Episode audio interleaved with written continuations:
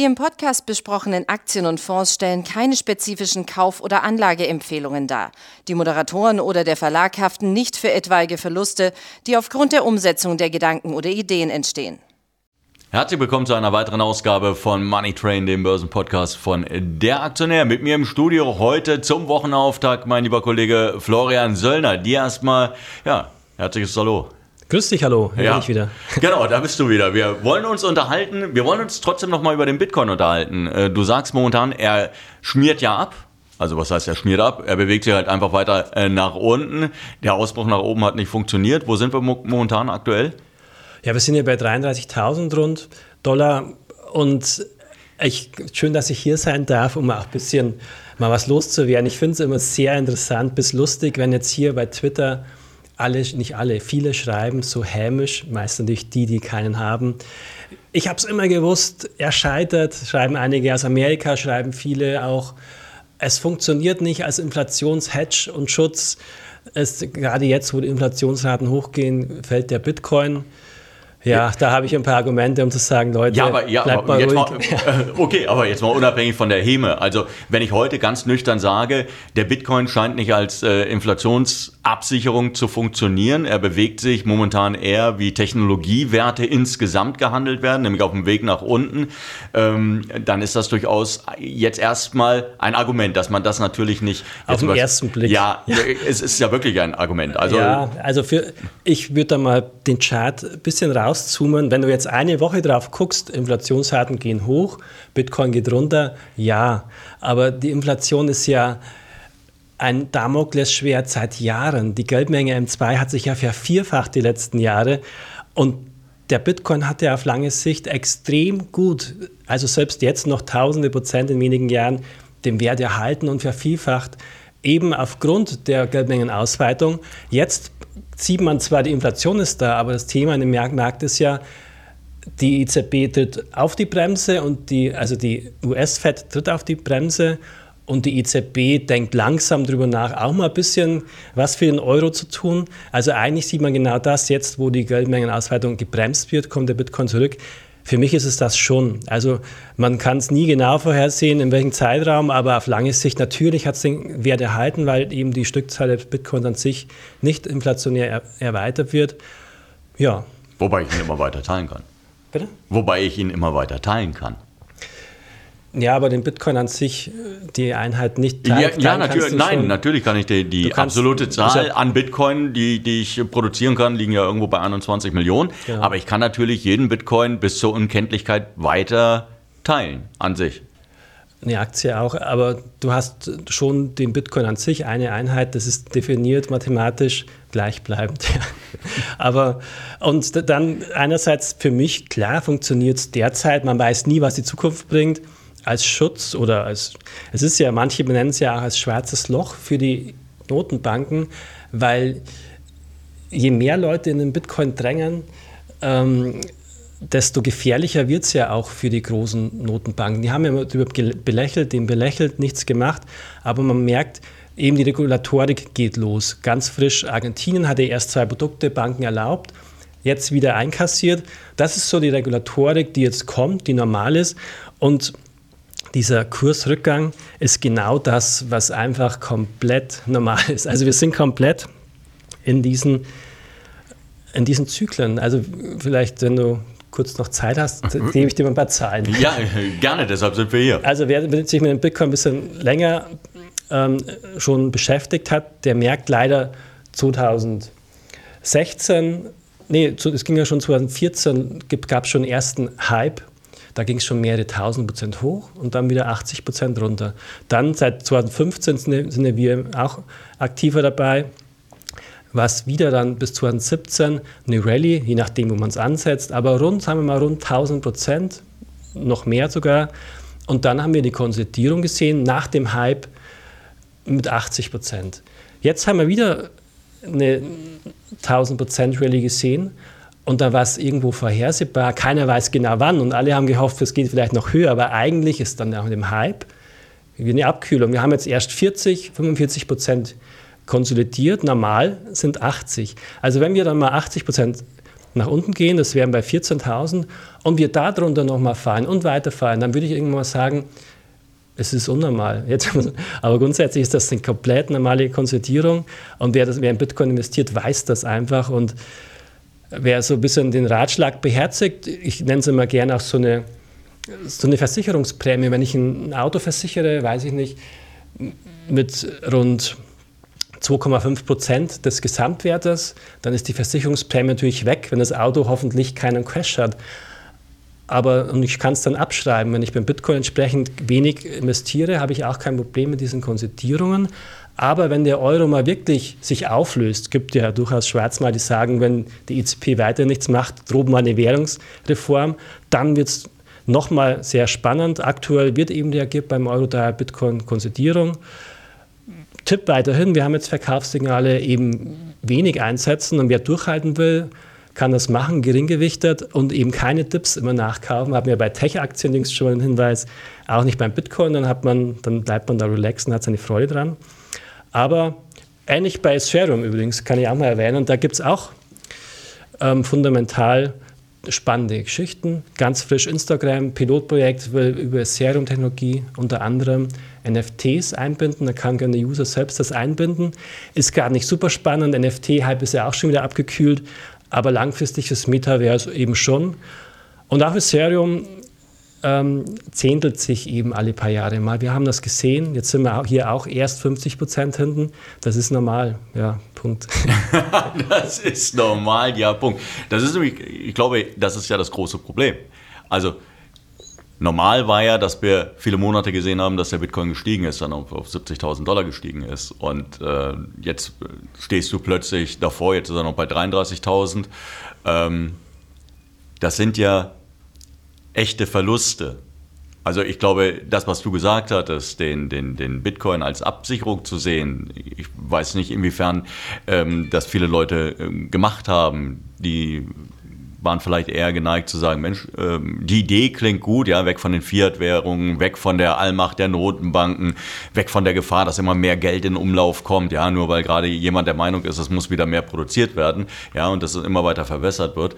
Ähm, es ging ja eher in die Richtung, dass man gesagt hat, naja, da ist eine Assetklasse und die steigt und die und, und da springen genau. wir drauf und so. Und Guter jetzt hast Punkt. du diese, jetzt, da klingt es dann irgendwie wie so, weiß nicht, wie ein kleines Trostpflaster von dir, wenn du, wenn du jetzt sagst, naja, aber ja, klar, klar. Ich meine, wir wissen ja leider, wir sind da nie gefeit vor Emotionen, wir unterliegen denen ja allen, dass die Tendenz der Marktteilnehmer immer dahin geht, dann zu kaufen, wenn am lautesten die Massenmedien rufen und alle das cool finden, vom Nachbar bis Taxifahrer, so war es ja beim Bitcoin mal wieder. Und dann aber nicht kaufen, wenn es gerade out ist. So, und wer halt natürlich in eine Halbphase einsteigt, der hat entsprechende Risiken. Leider. Ich meine, das, einfach ist es nie an der Börse nicht und, und äh, im, im Krypto-Hype auch nicht. Daher ähm, immer wieder der Hinweis von uns, es gibt ja dann auch Leute, die sagen, Leute, kauft einfach immer die Dips nach. Ein guter Bekannter von mir, der Sergio, der macht, der will das so handhaben. Kann man machen, würde ich nicht, weiterhin. Weil wer so ein extrem volatiles, äh, spekulatives Asset kauft, muss mit allen rechnen. Und natürlich auch mit Regulatorik. Trostpflaster, sage ich mal, es gibt auch beim Bitcoin positive Entwicklungen. Nach El Salvador hat jetzt die Zentralafrikanische Republik auch den Bitcoin als offizielles Zahlungsmittel eingeführt. Also es ist schon spannend. Es geht, die Idee ist ja gut. Es sind aber nur 4,7 Millionen Menschen in, in der Republik. Das ist eben noch nicht kriegsentscheidend. Ähm, wichtiger wäre, da ist ähm, Twitter zum Beispiel 300 Millionen User oder Instagram 1200 Millionen User. Da das ist gleichzeitig die Hoffnung, dass es auch in dieser Richtung Fortschritte gibt mit Elon Musk bei Twitter. Also langfristig ist die Idee schon weiterhin voll intakt. Das Gute ist natürlich auch der Nachteil von Bitcoin. Er hat keine Dividende, hat keine Einnahmen, den Herr Buffett kritisiert, ist irgendwo auch der Vorteil, weil insofern kann es operativ nicht wirklich pleite gehen, aber die Risiken sind trotzdem enorm hoch, höher als bei anderen Werten. Und ja, das ist der Punkt. Das ist komplett alles im Rahmen, erwartbar und natürlich im Nachhinein ist es immer besonders klar. Wir auf den Tagen ja, im Monat ja wus wussten wir es nie. Wir ja. Genau, wir schauen ja auch irgendwann nach links auf dem Zeitstrahl, um zurückzuschauen. Aber natürlich ähm, gibt es diese Trend- und Hype-Phasen, auch bei Aktien im Übrigen. Amazon haben wir, glaube ich, jüngst mal darüber gesprochen. Noch extremer natürlich bei Kryptos.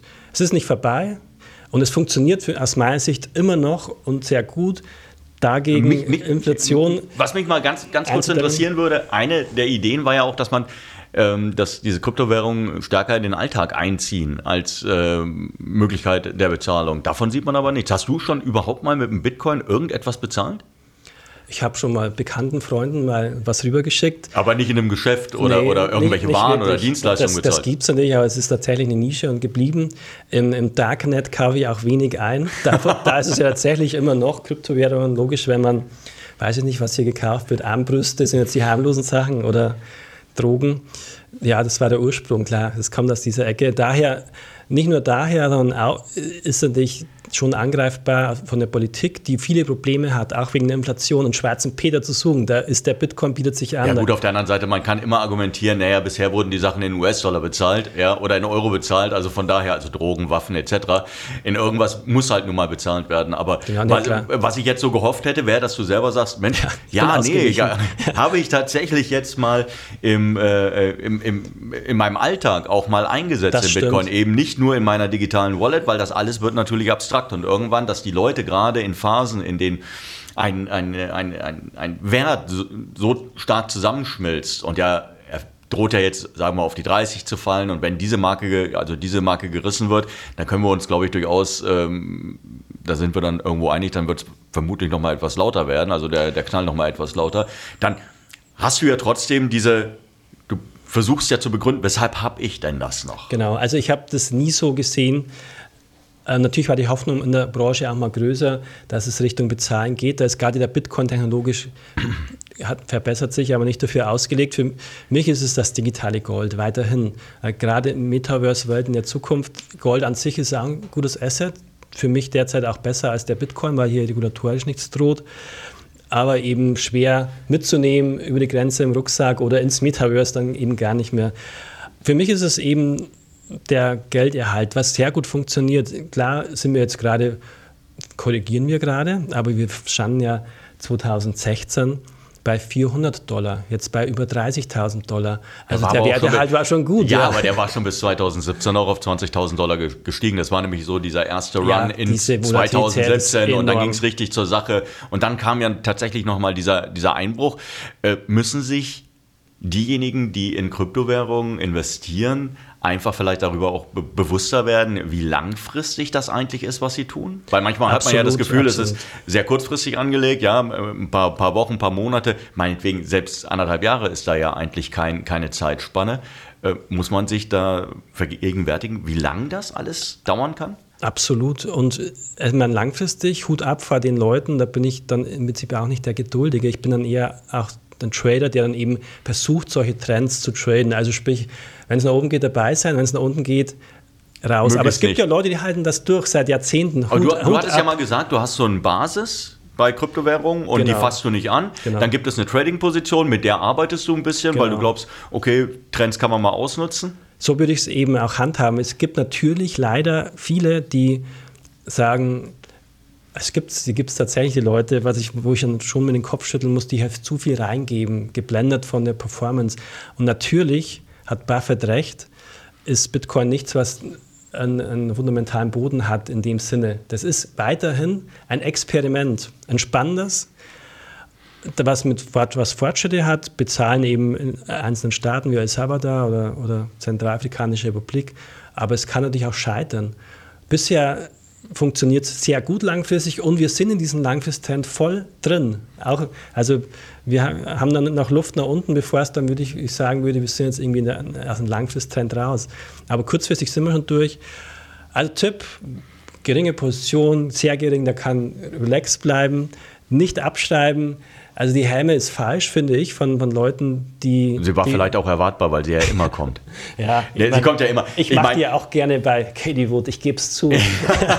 Nein, aber ich meine, wenn, wenn, ich überlege, du hast ja oft auch Aktien wie Tesla, Leute, die, die polarisieren, Unternehmen, die polarisieren und dann, äh, wenn du siehst, du warst nicht dabei und dann äh, fangen die Sachen an zu fallen und dann, ja, wir haben es euch schon immer gesagt, die Bewertungen sind viel zu hoch. Das geht ja auch für Leute, die überhaupt nicht am Aktienmarkt sind, weil sie sagen, na, das ist alles intransparent. Also äh, wenn man die Häme halt eben mal als gegeben nimmt, ja, so ist es nun mal. Du bist weiterhin der Meinung, langfristig sind die Trends intakt?